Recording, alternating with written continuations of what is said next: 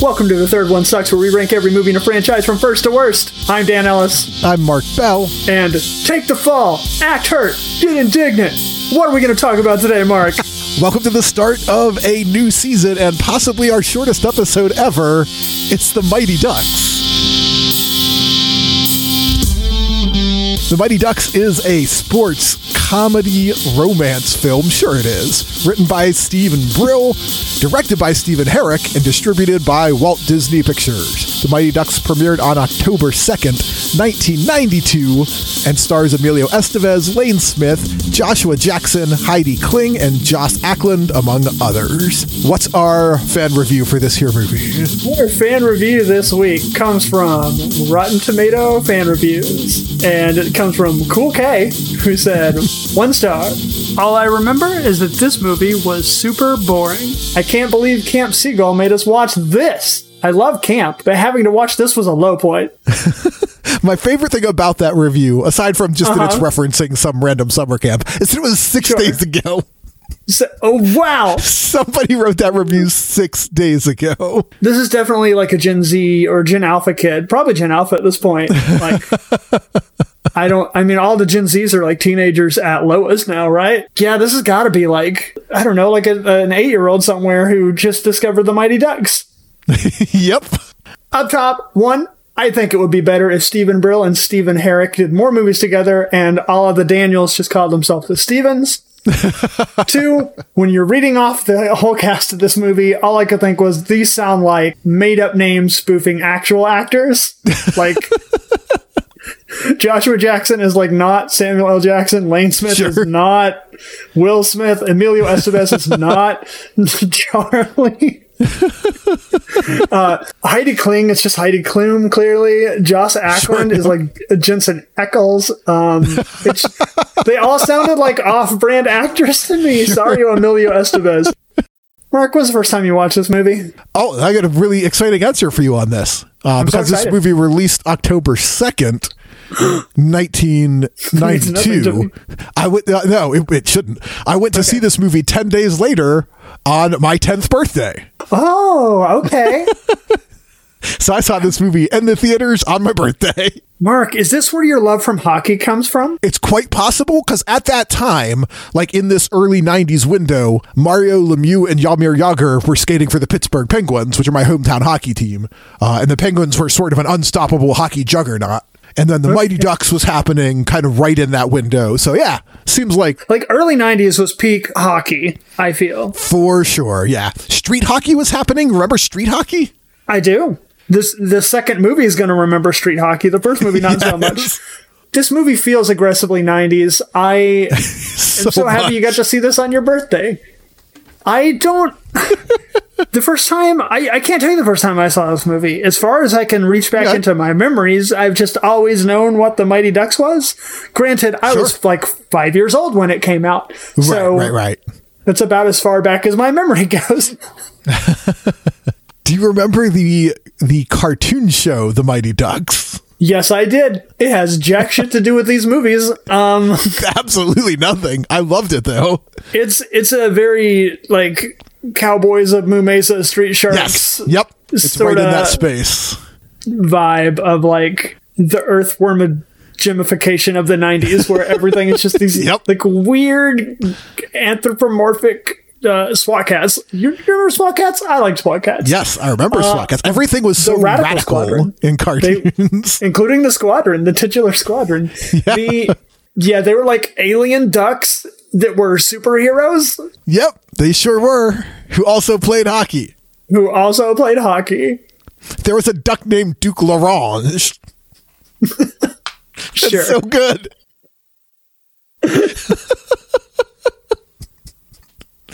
All right, I guess we should talk about the actual movie. if we have to, sure. We can't just turn this whole episode into talking about the like animated series. I feel like that would be more compelling content, honestly. Listen, we got to fill a little time up top. I love this movie, but there's very little to talk about in this movie. Man, for uh, two- an almost two-hour movie, there's very little movie here. Yeah, it's classic sports formula uh, underdog, whatever movie. Like there is not a single thing in this movie that happens that you do not expect to happen, except for maybe the minute where a bunch of 10 year olds find porn in a trash can. You sure? Mark, I'm looking at our plot synopsis, and you have opened it with cold open, Correct. which I saw, and I went like, "Eh, "Get it?" Because it's, and then you followed it with tiki. You've already recognized the the bad pun. You've already yep. you beat me to it. I don't have a job anymore. You put me out of work, son. Yeah, we open like under the title credits. We see flashbacks to young Gordon Bombay uh, when he was a member of the Hawks uh, in the state championship game. But Yep. they lost when he couldn't convert on a penalty shot. Which the movie sort of has to, the movie has to kind of dance around this fact, which is to say, in hockey, there's not a way to lose on a shot it could be i guess and maybe maybe this is my my contention Mm. the score was tied so they didn't win when he shot but then they went to overtime and the rest of the team lost like the game was not lost on that shot the game continued happening after that shot My counterpoint here is that kids are shitty, and they're going to turn around and be Accurate. like, "Look, we wouldn't have to do any of this. We wouldn't have lost at all if you just made that penalty shot, Bombay." scored 196 goals this season why couldn't you score 197 Yeah, you piece of shit. Your dad's probably going to die later this year. So that's like the the credit sequence gives us the background of the mm-hmm. film, and then we meet Gordon Bombay as an adult, who is the archetypical law firm lawyer. He's he's playing his brother in the first half of this movie. It's, Correct. it's incredible. he's taunting judges. He's demeaning women. You know, he's doing the the '90s lawyer thing. Rebase it tiger's blood, whatever the fuck. and there's a weird kind of so we just meet him like clearly he has redirected all of his aggressive competitive energy into lawyering and we meet him like winning a case by making a judge look foolish or something Sure, citing sure. precedent in the judge's previous case, whatever. The problem is his boss calls him and he's like, look, man, it's fine to win, but quit like running victory laps around the judges. We need like, you're going to run into those judges again. You need to stop making them angry. Sorry, look, if we if we want them to take our side on things, we have our our court system is uh, a pile of shit, is what I'm trying to tell you, buddy. And we need to actually try and be a little bit more nepotistic about uh, Yeah. get, get, being able to land that one in the future. But we can't. We look, we recognize that they're not supposed to be biased, but That's at least in the beginning of this movie. I think you're supposed to have the impression that his boss is a good guy so that the movie can later have his boss betray him. But his boss is clearly also just a jerk. th- these are all people with money, and none of them actually care about real people. Just Correct. re- just keep that in mind, viewer. So, because his boss yelled at him, he goes and gets drunk and then does some drunk driving, which is, I'm just going to put it out there, one of the worst things you can do as a human. Yeah, not a great choice that was being made here on the part of, as our notes put it, lawyer asshat. Yeah, yeah, yeah. I mean, listen, it's, I guess it's serving to establish his character. You, you gotta establish how shitty someone is if they're gonna get better. yeah. I guess in order for him to coach a bunch of kids on a hockey team, he first needs to go drunk driving uh, after winning a landmark What? jury case. I don't know. I, what possible twisted logic gets us from, oh, you were just drunk driving. What you should do is be in charge of a bunch of children. Well, I grew up in the Midwest, so I feel like this is every coach I ever had. Sure, sure. which was very few because I am not athletic and never have been athletic, listener. Um, I am and have always been the stringiest of beans. Sure. But uh, I think here's how I, I square this particular circle in my head is uh, they know Bombay because he's worked with them forever. They know Bombay's like history, and he's just like trying to get him something that like it feels like his boss being like, "I'll do you a solid. Oh, okay, I know you at least know hockey. You're a hockey guy. Okay, Here's a way for you to do your your your You're like yeah. That's that's where I'm. That's what I put together at least. So, all right. So, Gordon Bombay, uh, we have now established, was a very good Pee Wee hockey player, is now a an angry, directionless adult, and has been put in charge of a Pee Wee hockey team. This, I mean, this all tracks for me. Honestly, this. you made a big deal up front about how like it feels like it didn't make a whole lot of sense. Completely makes sense to me that this guy is in the position. Hundred percent. Look, every shitty jock that I went to school with is like this guy now. So Well, that's you are maybe just a little bit ahead of me because I had that realization. If you look at our notes, about one bullet point later. yeah, so far all the adults in this movie really suck. Which you know what? Fair point, movie. All right, then we meet the kids very briefly, or at least some of the kids. We meet like the ringleaders of the ducks, who are hmm. just like making a dog poop in a bag. Yeah, there's. It's this is sure a movie, huh? This also had that sort of weird 90s vibe about it. It feels like the 80s by way of the 90s. Sure, yeah, yeah. me, It is kinda. definitely a bit of carryover. Yeah. I don't know. It It, is- has that vibe to it for sure. Yep. Yep, definitely written by a bunch of like dudes in their 50s who used to write 70s sitcoms. Yeah, yeah. I think that tracks. I feel like a ghostwriter for Animal House 4 worked on this movie or some shit. Absolutely. Absolutely. it's all very strange and it's slightly so this and then there's a gag where they find like a like a softcore mag. It's a Sports Illustrated magazine. Yeah, it's like the swimsuit edition. yeah. Look, we both Which was a big repressive. deal. Yeah, look, I get it.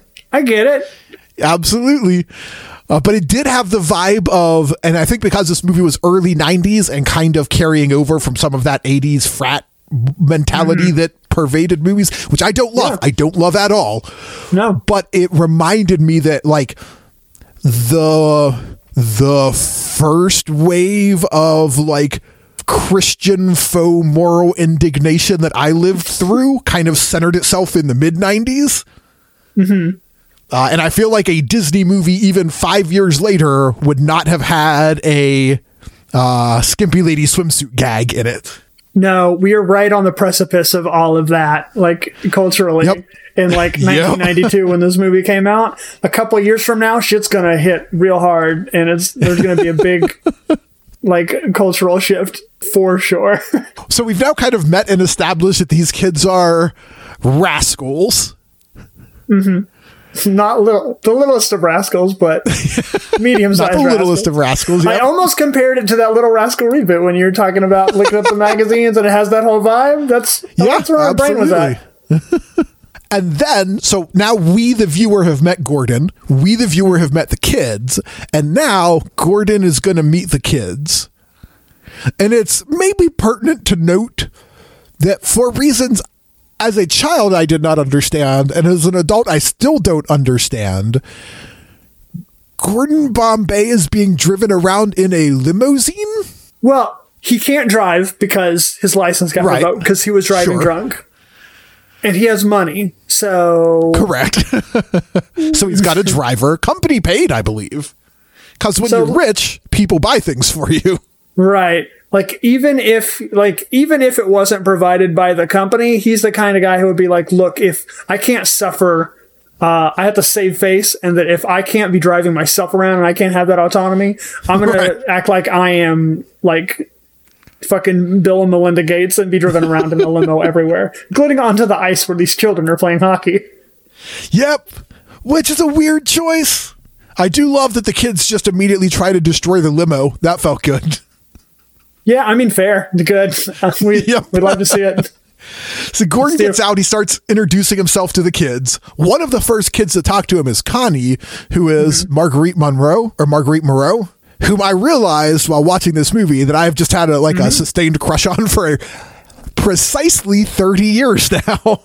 Yep, that is accurate, Mark. yeah. Um, Marguerite Moreau was definitely my crush in this movie as a child, and Yep. uh, would not be replaced, but would be joined by someone else in the second movie. Also worth noting, I think that including Joshua Jackson, Uh-huh. she might be the most competent of the child actors. She's very good at this. Yeah, that's fair. Yeah, she's she does she definitely um lands her role. I love that she ends up with Guy for some reason. It's inexplicable. Yeah, It's it's like- like, Endgame. like those two are Endgame. Yeah. It's wild. It's fascinating that like you look around and you know I feel like in the 90s they would have paired her off with like Fulton, right? But that didn't happen. yeah, yeah. so we just we meet a few more of the kids here. Right, uh, Gordon meets the kids. None of them like him. He does not like any of them. It's exactly the comedy that you have expected based on what this movie has presented you with so far. Oh, those kids are poor and he is a he is a rich adult. Yeah, which is why I love that they tried to destroy his limo when he drives it on his Yes, eyes. it's so like, good. This is a Their poor initial neighborhood. reaction was just like tear down the rich. All right, buds, we're in. These kids got the right idea. There's a there's very minimal uh, attempt at coaching before the first game. The team is very very bad. They tell him like he tells him we're bad. Yeah, he's like, we're awful. And he's like, I'll be the judge of that. And then is surprised later. But he's like, oh my God, you guys stink. He's very upset and oh, I don't even remember Charlie's mom's name. Casey Sure. feels right. Is very mad at him. Like she is the parent that we, we we get to see like a minute of Jesse and Terry's dad. and uh, he comes back into the locker room just indignant. He got indignant. He did it. Yep, he did. but mostly Charlie's mom is the the parent proxy throughout this film. And she shows up right away to tell Gordon that he is a bad coach and a bad human. She's not wrong. Charlie's mom is correct in this moment. Yes.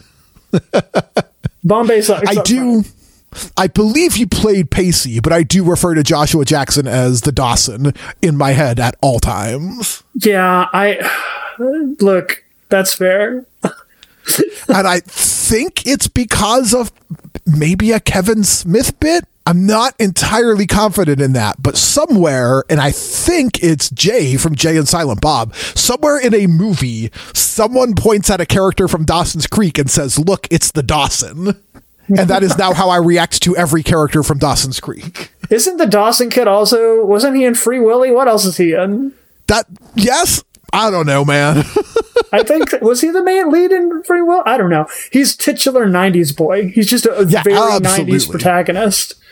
He's so much, so much, just like floppy blonde haired, kind of sad white boy.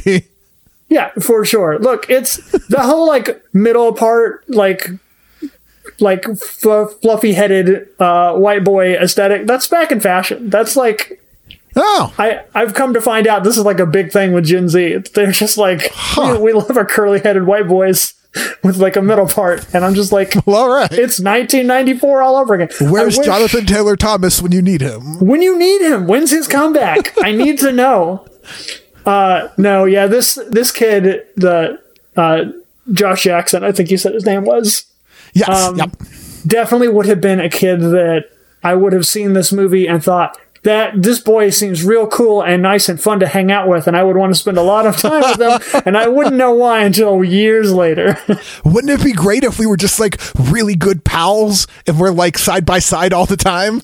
Wouldn't it be great if we just hung out and like had sleep sleepovers We and could just we were, like, just have dinner together and watch And we were, like, movies. everybody's best friends. And then like I and then like, wouldn't it be look, I wouldn't it be so funny if we were to do a smooch? Wouldn't that be just like the wildest be joke? hilarious. Just as a joke. And we can t- and look we could practice for girls, obviously.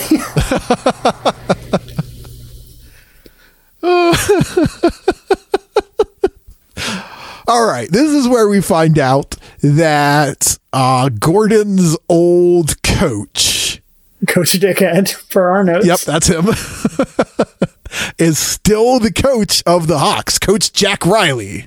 this guy's got big Gran Torino energy about him. He's like sitting on his porch waiting to do a hate crime. Yeah, he. This is Lane Smith, who has made a career out of playing this type. Like, dude clearly Hmm. knows what his facial features look like. Sure. And it's just. I mean, listen. He played Nixon. That's like he like Dick he has Prime, made a career out of playing this guy, and that's fine. But like when he shows up, you generally know what sort of character you're in for. For sure. which is, as you described, typically would do a hate crime before going to church the next day. Yeah, that sounds about right. He this this first game, um, because I don't want to, I don't want to like not address it, is I think where we get the reference to. I'm sorry, listener, the Oreo line, which I hate. I yep. it's it's awful and and it's one of like two big things in this movie that like get used that make me go jesus it was the 90s Listen. It- H- hockey, the sport of hockey, ignoring and excusing casual racism is very on brand. it's a time-honored tradition in the sport of hockey I mean, hockey is, and I like the sport of hockey very much, it a real white sport. oh yeah it feels like it like that's all i know about hockey is it's a lot of Yep. angry white men knocking each other's teeth out and it uh it definitely has had itself uh racism problems which still persist. I think less so at the big leagues but definitely are still part of hockey culture now. Yeah, it's like here it doesn't it's not one of those things that like super bother me in the movie at this point in the movie because it's the it's the bad guys doing the yeah bad thing. absolutely And so I'm like, okay, yeah, that's racist uh as as fuck. Um and right but of course like the big shiny all white team would say that yeah, of course these like privileged fucking white boys are going to say this fucked the up shit. hitler youth hockey team Right. It's later when Bombay uses it unironically that I'm like, yeah buddy, oh, oh, oh no No. Uh-uh. We don't we don't say that around here. and the kids just go with it. They're like, yeah. yeah yeah they're they're into it Uh, Yeah, not great. Not great. not good. I mean, bad job, Disney. Although, at least props to Disney for casting some black people in a hockey movie. That's I mean, they it's did the that. lowest of bars This- to clear, but they cleared it. These Mighty Ducks movies are more diverse than the sport of hockey as a whole, for sure. Correct. Correct. For sure. They may be tokenized a lot of the time, but certainly more diverse at least.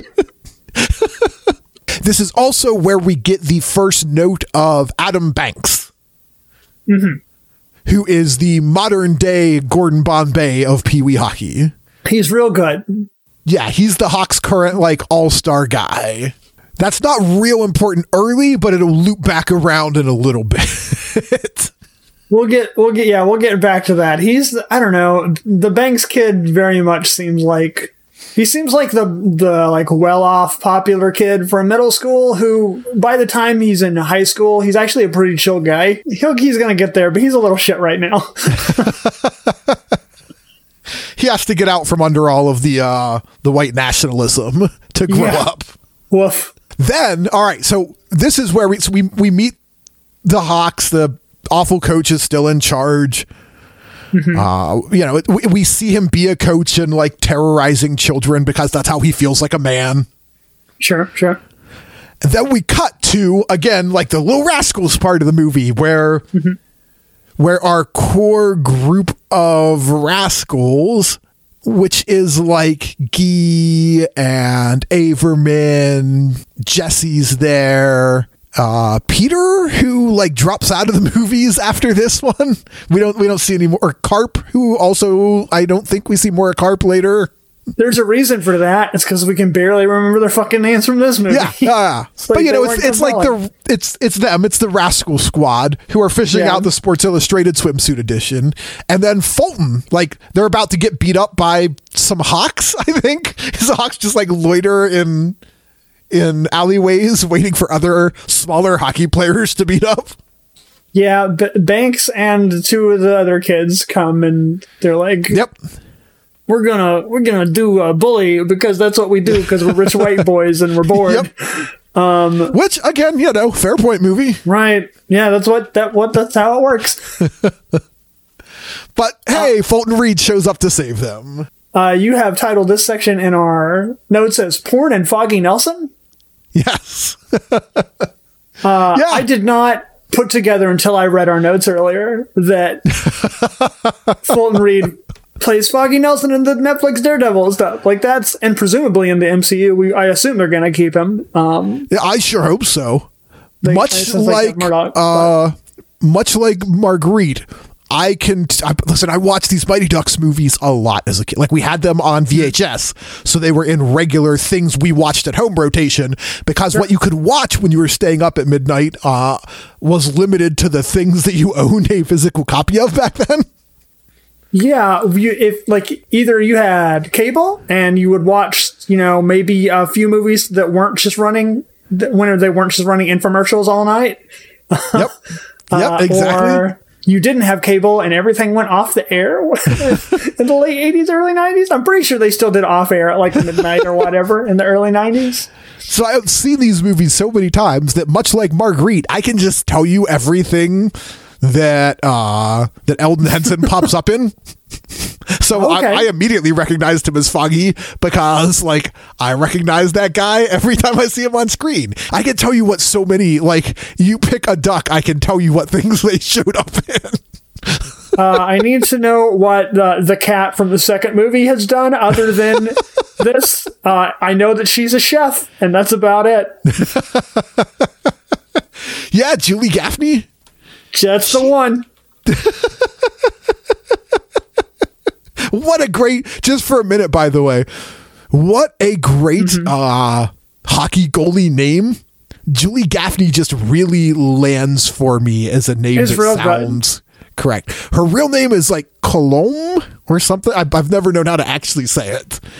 Sure, sure. Uh, but she was Yeah. in. She was a a clerk cat in one of the Men in Black movies. yeah, and the second one, I think.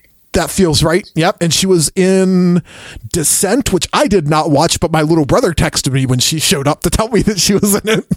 Is that because he also from watched all of these movies. The Descent? Because I think I've seen The Descent, but not Descent. Descent is the one with uh, Rosario Dawson in it. Okay, this is already. You're already giving me two very good reasons to watch this movie.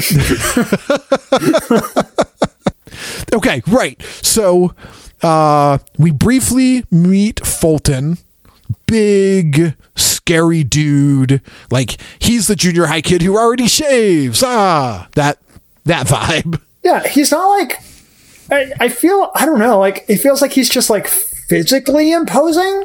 Yeah, He's, yeah. He seems like just a nice dude. He's, That's my favorite thing about him is that he's actually a sweetie. Like he's got the vibe of a very specific 90s high school character. Yeah. But they sort of invert it by making him like just a big old softy. no, he's a. He's got himbo energy, and it's great. It's, Absolutely Yeah. And then uh, Bombay, unwilling to really coach, is like, listen, you guys suck at hockey, and I don't feel like teaching you hockey. So here's what we're going to do just dive constantly. Every time you are touched, throw yourself to the ice. He makes his team chant, take the fall, act hurt, get indignant, I love it. which is a thing that my little brother and I shout at each other to this day. I love that even more. that and uh we'll see if this makes the cut probably it will not there's an early episode or maybe a middling episode of the television program boy meets world Uh huh. which feels like it's in the same sort of metaphysical space as the mighty ducks Look, it feels like if I feel like we would. It it wouldn't be an episode of the show, Mark, if you didn't take a detour into Boy Meets World territory Sure. at this point. so so the older brother on that show who was played by will friedle there's an episode where he is lifting weights for some like he's he's just like pumping a dumbbell or something. I don't remember what it is Sure. but as he's doing it like i'm sure he's trying to impress a girl or something he is repeating to himself the phrase big daddy rocks like every time he lifts it. And my little my little brother uh, has a specific physical ailment that requires him to do like just a ton of physical work to keep his body kind of functioning Sure. because his body's just like constantly threatening to go away at all times. And so he mm-hmm. has to counter that by like, and he can't eat real food. So he just like, he's like the world's saddest bodybuilder. Like he's just constantly slamming protein shakes and like working out just to stay like a thin, gangly dude. That's a mood. Sure. Uh, but the point is, anytime he is working out and I am around, he will start muttering Big Daddy Rocks under his breath with whatever reps he's doing. I love it. oh, that's incredible. I don't know where we are in this movie. I don't, Oh. We're, at, we're at Take the Fall, Act Hurt, Get Indignant. So Yeah. Jesse and Terry's dad is going to call Bombay out for that garbage. He missed out on some overtime pay to come watch this nonsense. Right, right. Very dad energy. Man, we get so little of their dad, but the little bit seems good. Like he's he's showing up. He's willing to take over coaching when Gordon's going to quit. He's skipping out on uh, possible overtime to come see his boys play. I wish there was more of this guy in this film. Yeah, yeah. He's just like he he shows up on like in the audience a couple times, but like we don't really get to spend any time getting to know him as a character. No. I could have done with, you know, 100% less of Charlie's mom and 100% more of Jesse and Terry's dad. I I think at very least he could have been a more compelling character. It, it's just like it's not. It, it's just it's the script's fault is the thing. It's like it's not the actress's fault. Oh, Like, yeah. No. Like she's doing whatever she can with what she's given. They just don't give her much to do aside from. And this movie and uh, so many movies do this thing that pisses me off, and that is. Man pulls young boy aside and says, "You have to take care of your mom now." I hate it. I Yeah, every time, no. Oh, every time so it bad. happens, I hate it. I'm like, this reeks of misogyny. It's so awful. Yep, it ain't great. you are, And that is are, a thing that was beaten into our heads for a oh. long time. you are infantilizing a grown ass woman raising a child on her own, Yep. and then being like, "No, this is the man's job to take care of the woman." Just to a fucking ten year old. What are you? What Right. the fuck is Just wrong so you with know, people? young child, any emotional uh any emotional distress your mother suffers, that's on you. That's your fault for not doing a good enough job of taking care of her. Right. Anytime That's she's sad, that's your fault. That's the subtext. That's y- yep. That's how that gets internalized. So after this game, when the parents again express their disappointment, Mm-hmm. Gordon goes to visit Hans the ice skate guy. Gotta name him Hans because he's Norwegian. Sure do. Uh, I do like Hans. He's just like he is Oh, the generic mentor figure. Yep, for sure. I just enjoy what the actor's doing with it. He's having fun in this movie.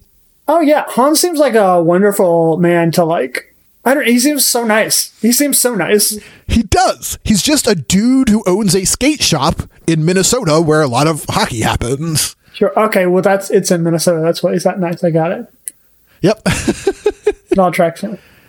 And so he, like Hans, just is kind of hanging out. The you know the shop is closed for the day. The rink is closed. Whatever. He's sharpening some skates, and Gordon shows up. And without turning around, Hans is like, "Hey, Gordon, how you doing?" And I would say Gordon Bombay perhaps has an oversized reaction to being recognized by Hans, the man he saw ten minutes ago.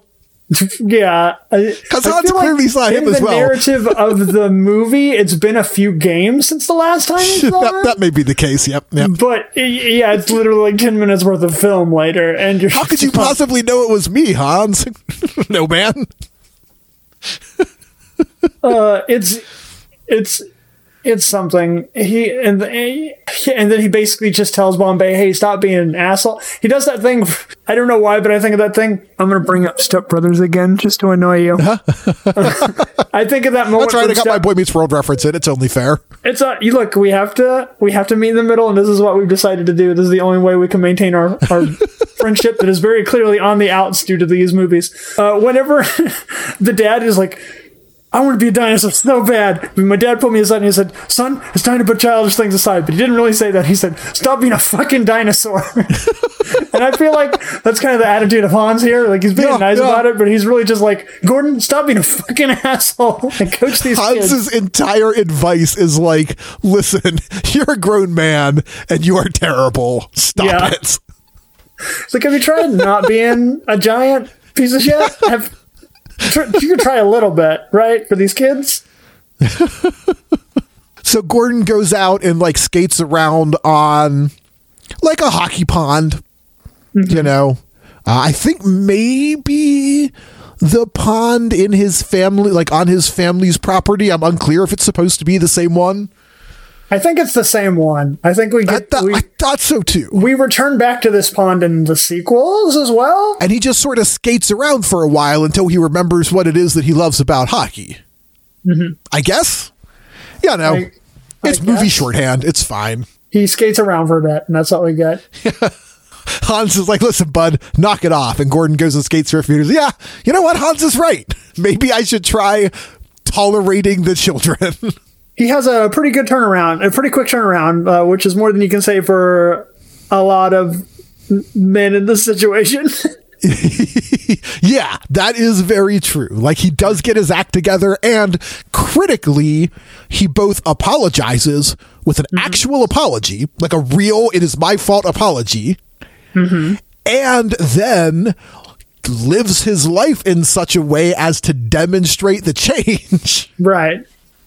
And granted, we only see him for you know another couple of weeks, but it is it is a legitimate apology at least, which is nice. Yeah. We'll see how that all sticks in the sequel. Yeah. then he's going to go to Mr. Ducksworth, who is the name of the guy who owns his lawyer company. What's those things called? Right? there's The lawyer there's a word for that. Practice? Yeah, that's firm. Is that it? Firm? Firm's right, right? Ah.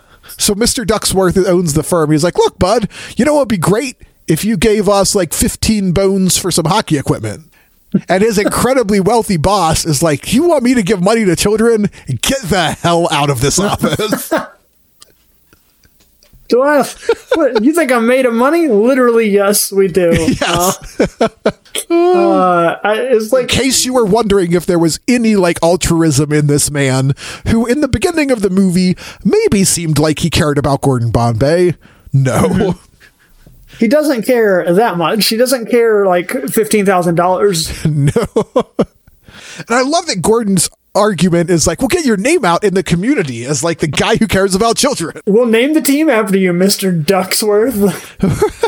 And I guarantee you, no one who lives in Division 5, hmm. that law firm is not taking any cases for none of those people can afford right, that law firm. right, right. That is a 100%. rich people's law firm. Yep. They that is definitely like the Hawks have them on retainer Yes. for like all their lawyers. Yeah, we will learn later that he is Adam Banks's dad's best friend or something. They're yeah, they're buddies. They go way back. So, all right. So he gets the money for the jerseys and whatnot. He mm-hmm. goes out and recruits some kids who actually know how to skate and a kid who actually knows how to shoot. Neither of those two groups can do the other thing. Like he gets some figure skaters mm-hmm. who are a brother and sister team named Tammy and Tommy, yeah, which is again kind of an animated name for twins. it definitely is. It's it's it's just the different gendered sibling version of like Timmy and Tommy. It's it's not great. I great. do not believe uh, Tammy or Tommy Duncan appear in future movies. which is uh unfortunate because Tommy is played by Lil Pete from Pete and Pete, Yeah. Yeah. Tommy Duncan Tamborelli? go on to be Lil Pete. which is disappointing. I don't know. I wa- I want more of. I wish he was just in more things growing up. I have nothing to add to this situation. I just wish there was more Danny Tamborelli in my life. That's fair. that is absolutely fair. but yeah, so he gets Tammy and Tommy Duncan, who are figure skaters and both very good at the figure skating. Mm-hmm. And he gets Fulton Reed, who we talked about Yeah. earlier, who has a mighty, mighty slap shot, but does not know how to skate, is the problem. we get kind of the, we get the same little situation in the follow up movie, which I'm sure we'll talk more about there. And I feel Yeah. like they deliver on it so much better in D two, where they're Yeah. like, trying to diversify their roster and they go after literally like the same sort of archetypes. Yep, yep. but it does give us, I mean, Tammy and Tommy are fine. They're here. Mm-hmm. But it does give us Fulton Reed, who is in many ways the keystone of my personal enjoyment of this franchise. Yeah, he he is one half of the not the unyet formed Bash Brothers, and Yep. yeah, it was, it was, I feel like everybody like that was a big part of why that second movie did so well. Yeah. Oh, yeah, absolutely. So he's got a super powerful slap shot, but it's not like he hits the goal like one in five is what they is what they say. And it is a cartoonishly powerful slap shot, like it burns mhm. through netting and it physically knocks people around. It's full anime, and I love it. I'm Yep, I'm down with absolutely it. it is. All right, so now we've got some ringers on the team. There's a little scene. It's not important to the movie, really, but there's a minute where they all skate through a mall that I really love. That scene really captured my imagination as a youth. It anytime I see semi delinquent but golden heart of gold like teenagers skating anywhere, I get the opening to the Mighty Morphin Power Rangers movie stuck in my head. Oh yeah, that's fair. That's very Uh, fair. Yeah, and that goddamn action boy now song gets Yeah. stuck in my head for like 10 minutes straight. And Then then he's they like, "Hey tell guys, it on the mountain in that fucking song? Why are they talking yeah, on a mountain? Absolutely. what a weird pool. what? Anyway, anyway, uh, yeah, they just destroy this mall. I feel like somebody would surely stop them and be like, "Hey, kids, what the fuck? Knock an old lady into a fountain?" So, so after the mall skating scene, Coach Bombay is like, "Hey, everybody, I got super sweet jerseys," and they like, "I'm a sucker for a green jersey. I like these dumb skatey ducks jerseys." Yeah, sure. And the kids are all like, "This is garbage. What? What is so what?" I do not understand the, the kids' objection. Aside from maybe that ducks aren't cool, but like that's what all like that's what sports teams names are. Most of them are not. Like there's lions or tigers but there's like cardinals and penguins and you know like that ducks is a Oh, very normal sports name. No, this this is weird to me because it feels like we don't need whatever is happening in the scene. Like, I don't buy that the kids hate ducks this much, and I don't No. buy that Bombay loves ducks this much. Like, it, none of it's. I'm not sold on either of these like perspectives, even before it's resolved. Bombay like, tries so hard to sell cares? ducks the It's thing about ducks, weird. no one fucks with ducks because ducks fuck back. If you fuck with one duck, you fuck with us all. And they're like, yeah, that's true. That's definitely a thing I've read somewhere. Something something flying v yeah, I the flying V is a choice. It feels like they deliver on it, I guess, better in the the follow up movie. I feel like they deliver on everything better in D two. Yep, they- yep. But in this movie, it just feels so weird. Just like it's the dumbest conceit but i love it I, it Why doesn't we work just for me. all get in a V and pass the puck up and down. No one will know what to do about it. And the opposition doesn't do anything about it. They're just like, No, they all get oh, out no, of the way. V is the most terrifying letter. We have to back away. It's like an arrow firing at us. It's coming straight for us. I, it's it's wild that the other team just like skates backward and is like, no, get away, You don't stay away. They don't just knock them over and take the puck. So they, they, which we will see, do, like Iceland eventually blow up the flying V in a very satisfying way. okay, okay. Uh, And like, is that in the third movie or the second movie? I think it's in the second one. Like, it's the thing that teaches us that, like, oh, Iceland's not to be messed with. They knocked apart the Oh. V. Yeah, that thing that you could easily knock apart at any moment. Iceland just all looked around and were like, "What? What are they fucking? What are you doing? just knock them over!" And they did it. And incredible. So, all right. So they they scratched their way to a tie in the next game. Everyone's very happy they didn't lose. And then Bombay pulls a Hawks style dirty trick. And he's like, hey, listen, there was some redistricting a while ago, and I looked up like city ordinance or something, and it turns out mm-hmm. Adam Bombay lives in District 5. Yeah. And Adam Bombay's initial reaction is, I am not a poor. I'm not one of them poors. See, you're not the silver spoon across my lips. Dad, Dad, are we poor? Dad, have we become poor now? His dad's like, no, No, son, son." I'll straighten this out. We are not like them dirty poors. Then there's a weird bit that is just in there because, much like this podcast, the movie needs to fill some time. right?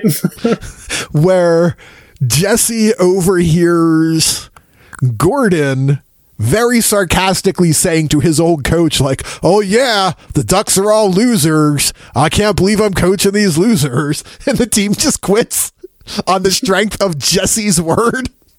Jesse comes back and is like, Bombay called us losers. And they were all just like, that definitely sounds like something coach would say. 100% seriously. I hate this now. It's so weird. And, then- and like they forfeit a game, but it doesn't matter because the movie immediately buys it back. Yeah, it. Yep. They're, they're like, we're not, weird. we're not hockeying anymore. And then they go to detention later, and and and then Bombay's like, we're gonna stop being in detention now, and we're gonna get to. Get, I I was being sarcastic, and everyone's like, oh, Oh, of course. yeah, that makes sense. Why'd we listen to somebody that clearly didn't know what they're talking about? This is much more in line with your character. Listen, I love Jesse very much, but that dude overreacts pretty hard. Maybe we should have considered that. Have we considered that maybe Jesse, uh, who always wants to fight everyone all the time, uh, not the which, by the way, not the greatest portrayal of like your token black characters. Is it? no, no. They will do better with him later.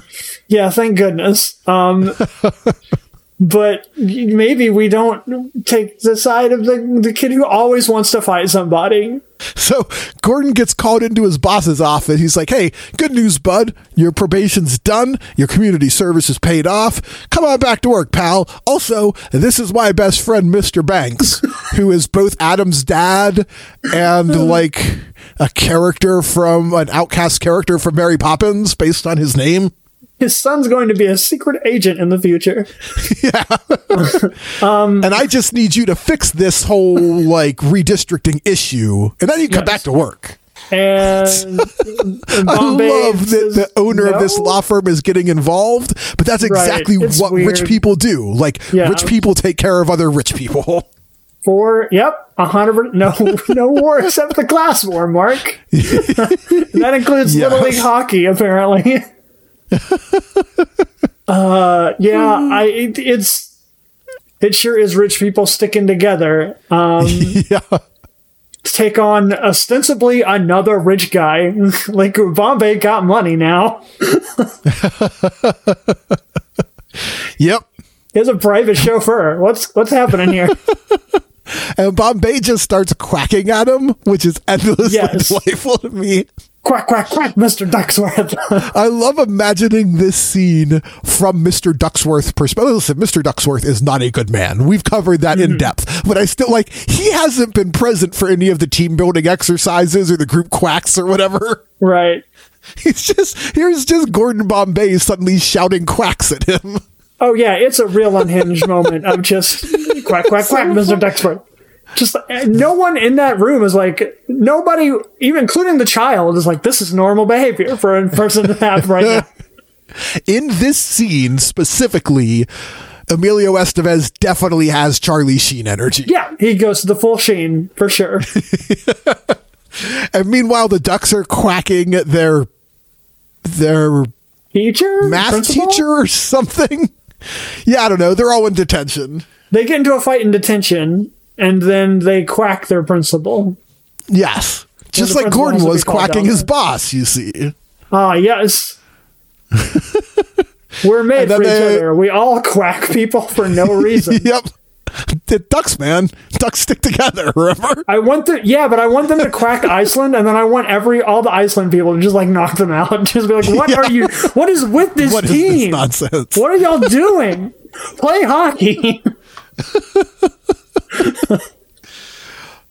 All right. So the Ducks there's some scene in the middle where I think it's like Hans. Somebody basically pulls out like a newspaper chart and he's like, "Look, mm-hmm. This team has polio or something. So if you just get one more win, you'll make it into the playoffs."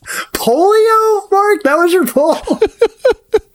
uh, yeah, someone was like they had to pull out the, the the New Jersey salamanders or whatever the fuck they were called. I don't remember. Yeah. and the Ducks at this point have won, I think, one game or perhaps two, and they have mm-hmm. tied a game. Yeah, it's real weird that they're like suddenly qualifying for the finals, right? It, it is very weird that they're going to make the playoffs. It is notable because to me, this is a very hockey experience as well. Hmm. Because the the the NHL, the modern NHL especially, often gets teased for the fact that a full 50% of its teams make the playoffs every year. okay. like all you have to do to get into the playoffs is be in the top half of the league. There are garbage Wow. teams in the playoffs every year. Uh, and for a long time it used to just be like like the top three or four from every division. So, like in a crappy division, there were years where teams with like a 30% winning record definitely made the playoffs. Okay. So it just seems like you have to win more than half your games and Yep. you're in the Yep. playoffs. You're, yep. And I know What? this was a little extreme. Like the Ducks only won two games, but still, that feels very hockey to me. Like everyone gets in. They forfeited one and they lost their first one. So that's like half Yep. of their yeah, they lost half their games and they're like, you qualify for the playoffs because this other team dropped out that presumably had one more win than you or something. Yes, yep. You only have to beat like two teams in the standings and you're in. That's okay, hockey. Whatever. Sure.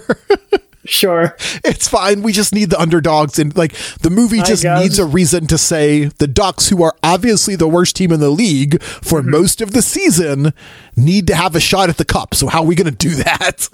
Right, right. we take a break from the hockey montage because we're going to see some clips of them like winning games with like the classic newspaper headline kind of montage, which I love.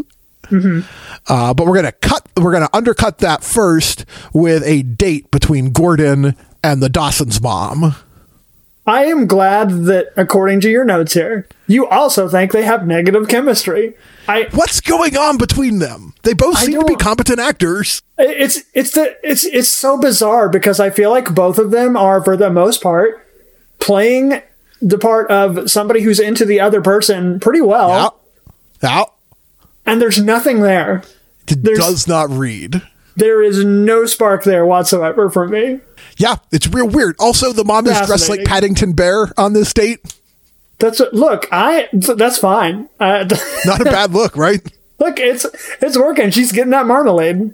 Is she the titular ma- Lady Marmalade? Is this it? Is this where it came from? There she is.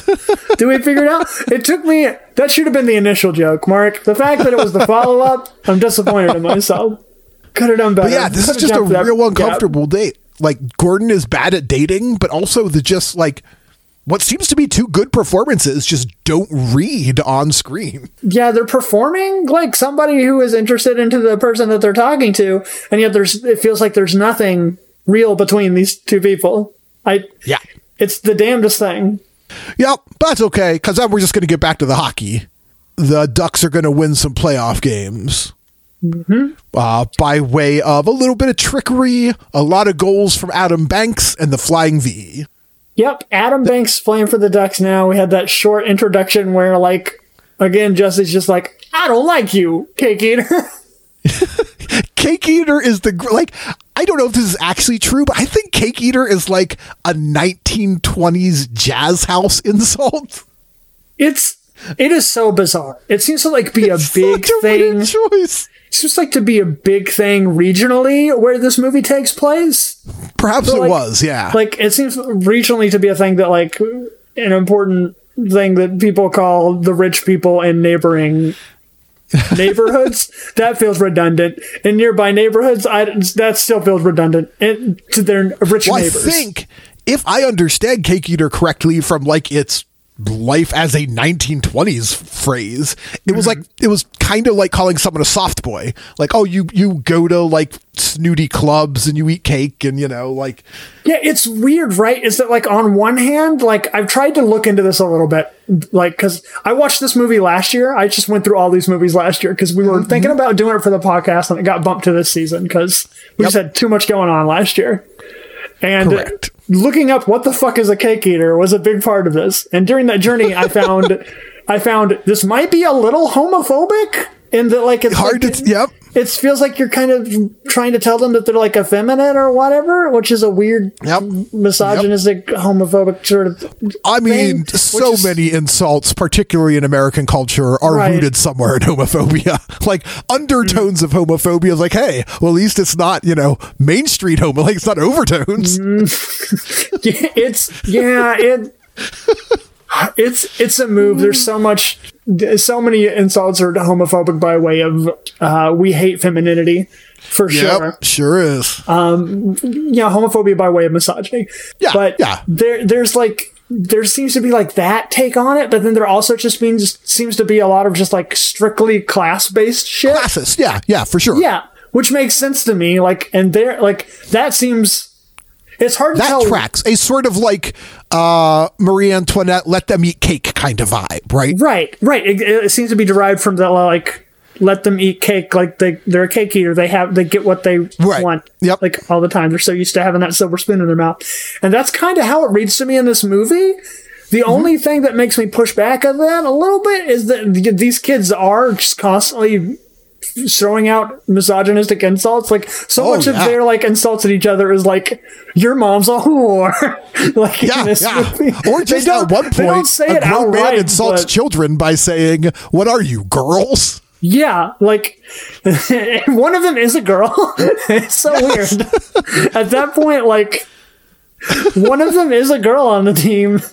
Uh, we get a little pushback from that whenever the when Tammy joins the team later, and Yeah. Bombay's like, "Hey guys," and she's like, "People." You can say people. Yeah, We're here. Uh, which felt like a weirdly like enlightened response for the rest like to be in the middle Yeah. of the rest of this movie it was like a real weird thing where i was like oh no you got a point except for the rest of this movie is constantly ridiculing people for their femininity or making fun of each other by telling them that their mother does promiscuous things it's right, real right. It's very weird. Very weird. We get to see a play called the Statue of Liberty, which is Fulton like in warm ups, just blasting his shot like crazy to scare the other team, and then like faking it out for someone else, you know, Adam usually, to sneak in and grab it and score while Yeah. everyone is cowering. which works uh Yep. while we're on a roll with the like bad things in this movie um Uh-huh. we, we, we can tie this up in a bow now before we finish this thing out. Uh, Charlie's nickname in this movie not good. it's it's yep. it's definitely one that like uh, people are going to I feel like push back on. But we just had this whole I don't know when you're well I do know when you're hearing this listener actually no I know exact the date you're hearing this. but at time of recording we just got over the whole Lizzo drama where she dropped a song with an ableist slur in it at time of recording. Um, and you know she did she did her due diligence and like immediately like within a few days had a new version of that song out without it. Uh, anyway, that's half of Charlie's nickname, which is just like his last name and then that one. Yeah. it's not great. I, I It don't want is, in fact, real bad. I don't want to say it here. It's more it's perceived culturally worse in England than it is here if that if you don't have enough context already. Um and is generally used to mock intellectual disabilities and uh, in particular uh, epilepsy. Sigh. Yeah. that's- and was a that- that word that was just thrown around with abandon in the 90s. Oh yeah, for sure. So much humor in the '90s is just they have an intellectual disability. Isn't that funny? It's hilarious. Anyway, When we got tired of that, we made jokes about people's physical disabilities. sure did. You know, we gotta. It's gotta be one of the two. I feel like Warner Brothers have made their entire fortune off of this. All right, so they win enough Uh, yeah. Mm-hmm. games to make the finals, where of course they're going to play the Hawks. Of course, course. they are. Uh, they're going to get behind early. Adam Sure. Banks will get them on the board, and then, then then the coach of the Hawks calls this guys over and he's like, listen, Banks cannot finish out the game. He will ruin us. Go wreck him. Beat up your old friend. yep.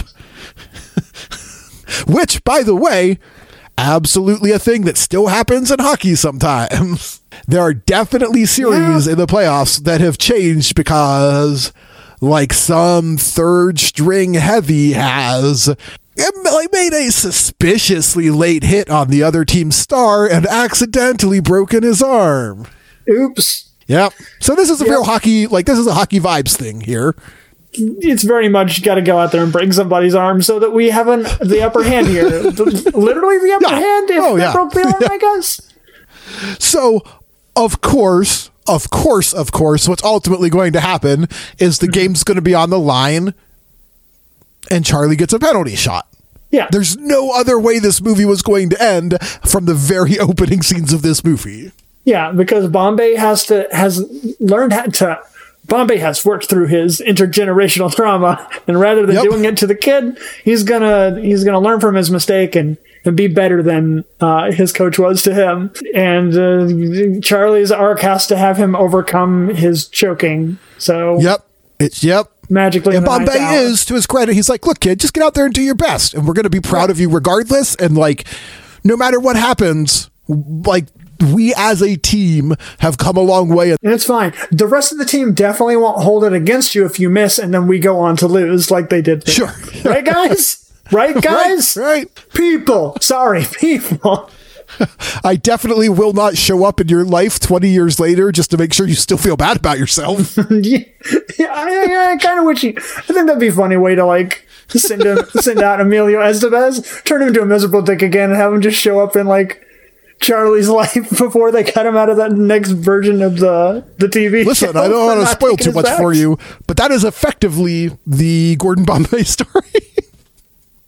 Oh goodness. And then inexplicably, the movie ends with an actual real life professional hockey player being like, Hey, Gordon, a kid I skated with when we were 10.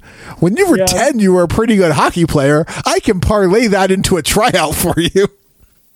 You know how you're like 28 now? Uh, Yeah. You're pretty good whenever you were 10, so I'm pretty sure you still got it in you, buddy. I hear tell that you the straight up stopped playing hockey when you turned 11, but I bet you still got it.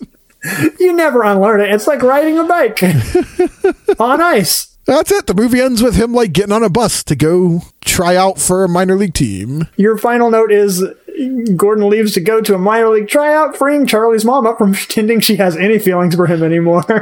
Yeah. The woman could just get on with her life. yeah, I. It was a movie, Mark. I. I think I was more bored than anything through it. Not like excessively so. I, but like I was ready for it to be over. I think by the time we got to the end of it, I don't think it really held up as well as I thought it might. That's fair. I watched it a bunch as a kid, so for me, it's one of those movies I can kind of revisit anytime and just have a general escapism, good vibe to it. Sure, sure. But yeah, it's like I certainly wouldn't argue that it's a movie that holds up super well and like would definitely entertain modern children attending YMCA camps or anything. Sure, just to you know pull a random example out of a hat. um, yeah, cool. K, I I get it. I understand Yeah. why you might have been bored of this. I get it, especially nowadays. I think it has more heart than a lot of the media trying to replicate the same thing now. For whatever reason, I don't. You know, like does feel like has something under the surface there, and that definitely um, blossoms more in the second movie. I think, which does just. I feel like fully commit to the fact that it's a Disney Channel production, and these movies get increasingly more ridiculous as they go on, and I'm kind of Sure, here for it. I feel like that's the world they need to live in, honestly.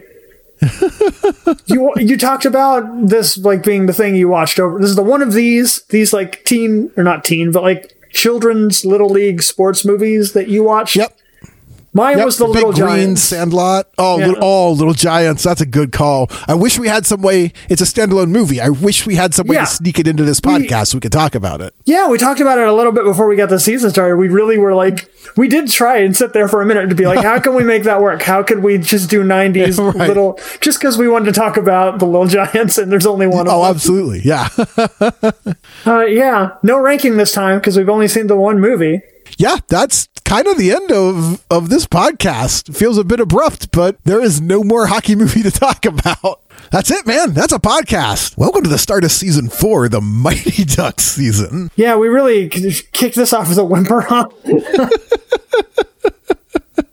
we really when I say the next Mighty movie. Ducks season, So- I mean we're just going to watch the Mighty Ducks trilogy We're just gonna watch six those. times.